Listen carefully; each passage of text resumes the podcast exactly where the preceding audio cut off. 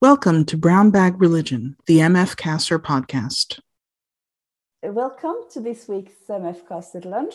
Uh, today, uh, I have the pleasure to uh, present to you uh, Marion Grau, our colleague, uh, who has uh, written or edited, co edited a book about constructive theology, which recently, I think, uh, or just in the autumn or something, uh, appeared.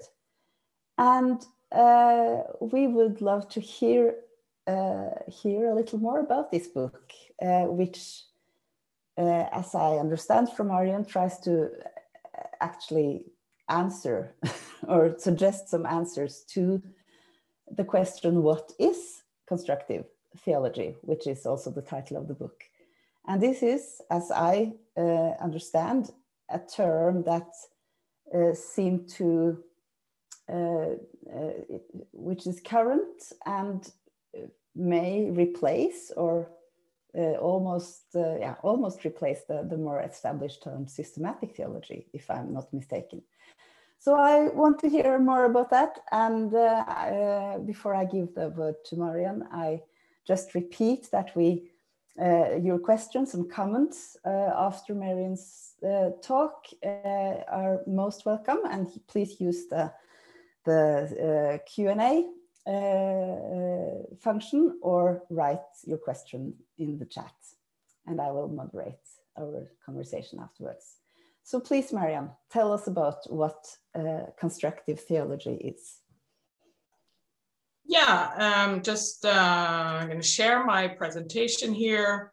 Uh, good morning, everybody. It's another day of Corona restrictions and so forth. So if it's, uh, thank you for uh, attending yet another Zoom meeting, uh, uh, which isn't always what we really want to do. But um, so thank you for allowing me to talk today and, and think with you about what, what may constructive theology be. Um, so uh, one of the ways in which uh, one can address this is by asking a number of questions. Where and when do people start to talk about constructing theology? And when, what are the locations at which constructive theologies emerge then and now? And then also, and this is what we wanted to really uh, do with the book, what are some of the commitments and methods that constructive theologians employ? Uh, I have tried throughout the book to, or for my own contributions, to avoid constructive theology as this thing, as if constructive theology was a person, but rather more what kinds of um, patterns, methods, and markers are people who work with or in constructive theologies using uh, in their work. And what we've then done is um, edit this book. Jason Wyman is um, PhD graduate from Union Seminary uh, in New York, and he's written a history um, on the term or the, the movement or whatever you want to call it of constructive theology that is uh, also out. And so together with him, I collected a number of essays, 10 uh, on the histories, methods, and perspectives, was, as uh, said earlier, published in 2020. If you're going to only remember one thing, this is the slide. Constructive theologies could be um, summarized by saying that those are theologies that are uh, critical of power structures, that are intersectional, that are aiming to be interdisciplinary, that are, of course, contextual, and that have liberatory goals. Um, this is the table of contents. I was gonna just briefly uh, look at it and, and just say that it's three different parts in which it's uh, set up. Uh, Jason Wyman gives us the history. Uh, John Thatamanil talks about theology as theopoetics, namely as a construction, as, as something uh, human people humans do. Then there's my essay on methodological themes and patterns in constructive theology. Uh, in part two, we have uh, Heike Peckruhn, who um, writes on uh, the connection between body and knowing, epistemology, context, and hermeneutics. Shelly Rambo's chapter is on how constructive theologians have employed uh, biblical stories. Uh, Holly Hillgardner writes on uh, comparative theology and how a number of comparative theologians are, are doing uh, their work as constructive theology. Then we have Anthony Reddie from, um, from Britain, United, uh, United Kingdom, and uh, his Black theology, constructive Black theology in, in Britain. In part three, we have a North American contribution from Laurie Cassidy on indigenous peoples in the category of land as a category of theology. We have uh, a Roman Catholic contribution, two Roman Catholic contributions here at the end.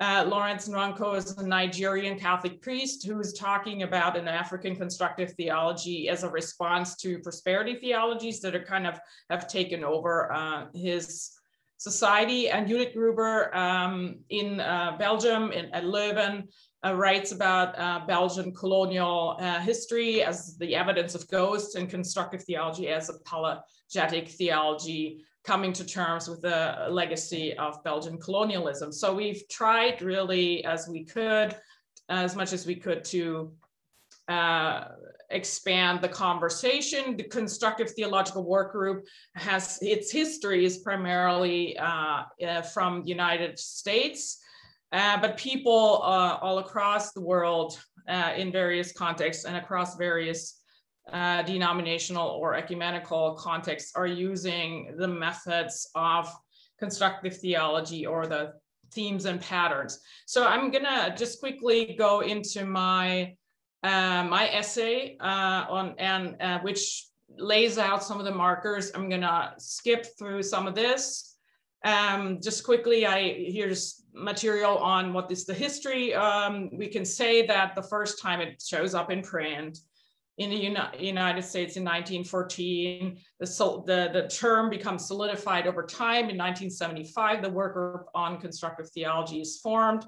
Uh, if you were looking for the name Gordon Kaufman, it's right there. Bernard Loomer, Gordon Kaufman, David Tracy. So we have Catholic, Protestant participation from the beginning.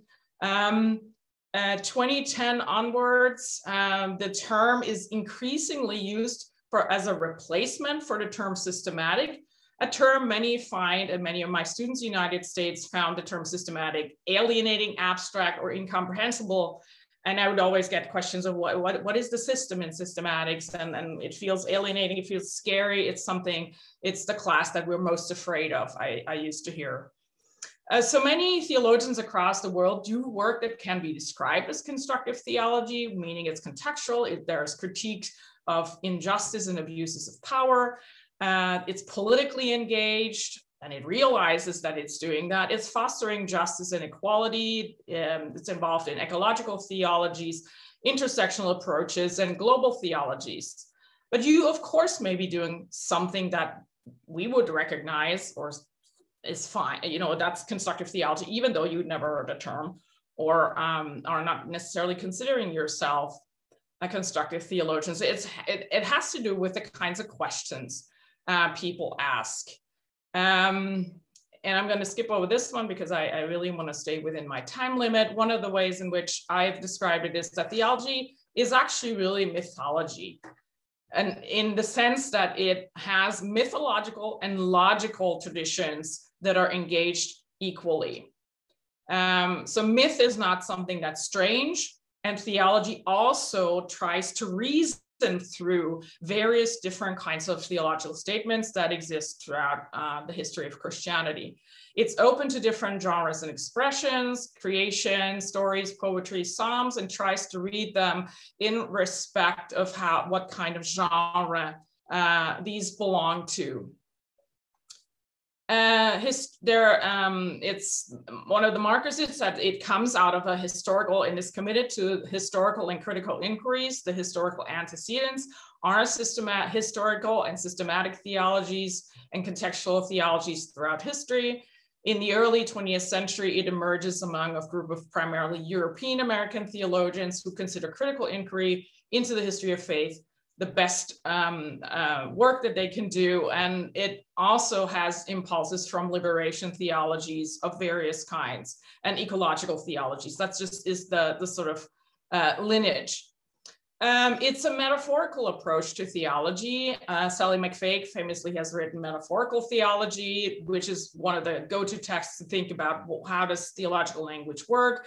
There are impulses from um, the history of the via negativa, negative theology, the unsaying, that might be more appropriate mode of articulating theology uh, than the sort of confident propositional language um, Aquinas's and uh, yeah, entis, the way in which whatever we can say about God is always more unlike God than whatever we can say. So there's a certain sense of uh, humility, of uh, the, the, the recognition of the limitations of theological language. And then um, the constructive theology then asks what kind of models, images, and metaphors are being used to describe divine and the, the divine and human world uh, constructive theologians re- realize that theo- they don't just you know th- that's not something that's unique of course to constructive theology but it's a um, sort of a, a, clear statement that theology has political implications whether or not you oppose uh, or are in line with the governing um, sort of uh, um, uh, political situation in which you find yourself in just to quickly go through that there is a commitment to liberation theology must consider the suffering of people and other members of the creation community and so forth. So we there is the connection um, uh, and closeness to uh, liberation theology, and many people that uh, you know you could be a liberation theolo theologian and you could uh, also be a constructive theologian. Uh, there's another marker that we could say that is the sense that it's polydox there's an ecumenical, drawing from many traditions. People are also borrowing from other people's tradition. The term polydox tries to name that uh, internally many traditions have multiple orthodoxies that might be equally valid. So it's trying to say these are accessible to us as, as uh, uh, options in uh, the work of theology. It's contextual, as many people have argued. There is no, all theologies are contextual. But in, in addition, then this term intercontextual, which I came across first actually at TF, and it has to do with the sense that various contextual theologies should talk to each other, inspire each other, because I could be doing my own contextual theology and it could be very, very narrow and say that other contextual theologies are not relevant to me. But this is also to say that well, as a white American Christian, I don't have the same context as Black liberation theologians, but in order to come to a reckoning with racism, it is a theology that's relevant to me. So this is kind of sort of what is the, the theology that's relevant to me in my in my context, not just the one that comes out of my context. Um, as much as possible, constructive theologians are dedicated to intersectional critical analysis that have to do with these factors. I don't, I'm not going to name them. You can see them on the slide. Um, there are many that work in interreligious and comparative analysis, uh, mutual learning across religious boundaries. Um, I don't think it's an accident. Many comparative theologians are working with um, uh, constructive uh, methodologies, the sense of holy envy. That's perhaps something we can learn from other another religious tradition. Um, there's a marker that uh, is, has to do with resisting Christian triumphalism and supersessionism, an awareness of the history of Christian anti-Semitism and the, the way in which it's very easy to just repeat that without necessarily having negative intentions. But there's a lot to be said about that and how Christian theologies have formed and articulate markers of Christian identity that have a built-in tendency for supersessionism. And here are my examples, which I'm not going to elaborate now. Um, the, the, constructive theologies are also committed to lifting up indigenous wisdom and eco-theologies, given the colonial history and complicity of Christian missions in destroying indigenous cultures. This is one of the important things to try to bring these voices uh, uh, to the forefront uh, as we confront challenges of um, climate change. Uh, it's generally involved in decolonizing theology. So, so, so not only kind of uh, as a societal uh, movement, but all, but primarily also to look at what are the ways in which um, our images for God have a tendency to map uh, be mapped on imperial ideals of power and how can we uh, critique these and and and find other ways of talking about uh, divine power that isn't just always mapped on imperial um, notions of power. Uh, it's the one uh, typo I didn't catch, interdisciplinary genres and styles. There are lots of ways in which theological expression um, happens. It, um, so there's an openness to that. Um, and then just quickly, I think this is the last slide about where to. Um, uh, the next steps would be after this volume, we wanted this volume to kind of function as a way in which allows people to read themselves into the work of constructive theology, understand what, what some of the, what the term really wants to say, uh, and, and, and find ways in which that might be um, invit, inviting uh, people into uh, that work across uh, denominational, ecumenical, and geographical boundaries. I'm just going to quickly then show the um, as this this book is in a series of publications that I'm co-editing um, called Rethinking Theologies, Constructing Alternatives, which is sort of our attempt to broaden the conversation uh, on constructive theology. And those are the, the books that have been published already. MF's own Jan Olav Henriksen as one of the first people um, published in this series uh, on helping us rethink uh, constructive theology also as having to do with practices. And that is the end of my um, presentation. Maybe, I, I, don't know if it's, if I should uh, keep it up or not, um, but I, um, then I'm open to questions or comments.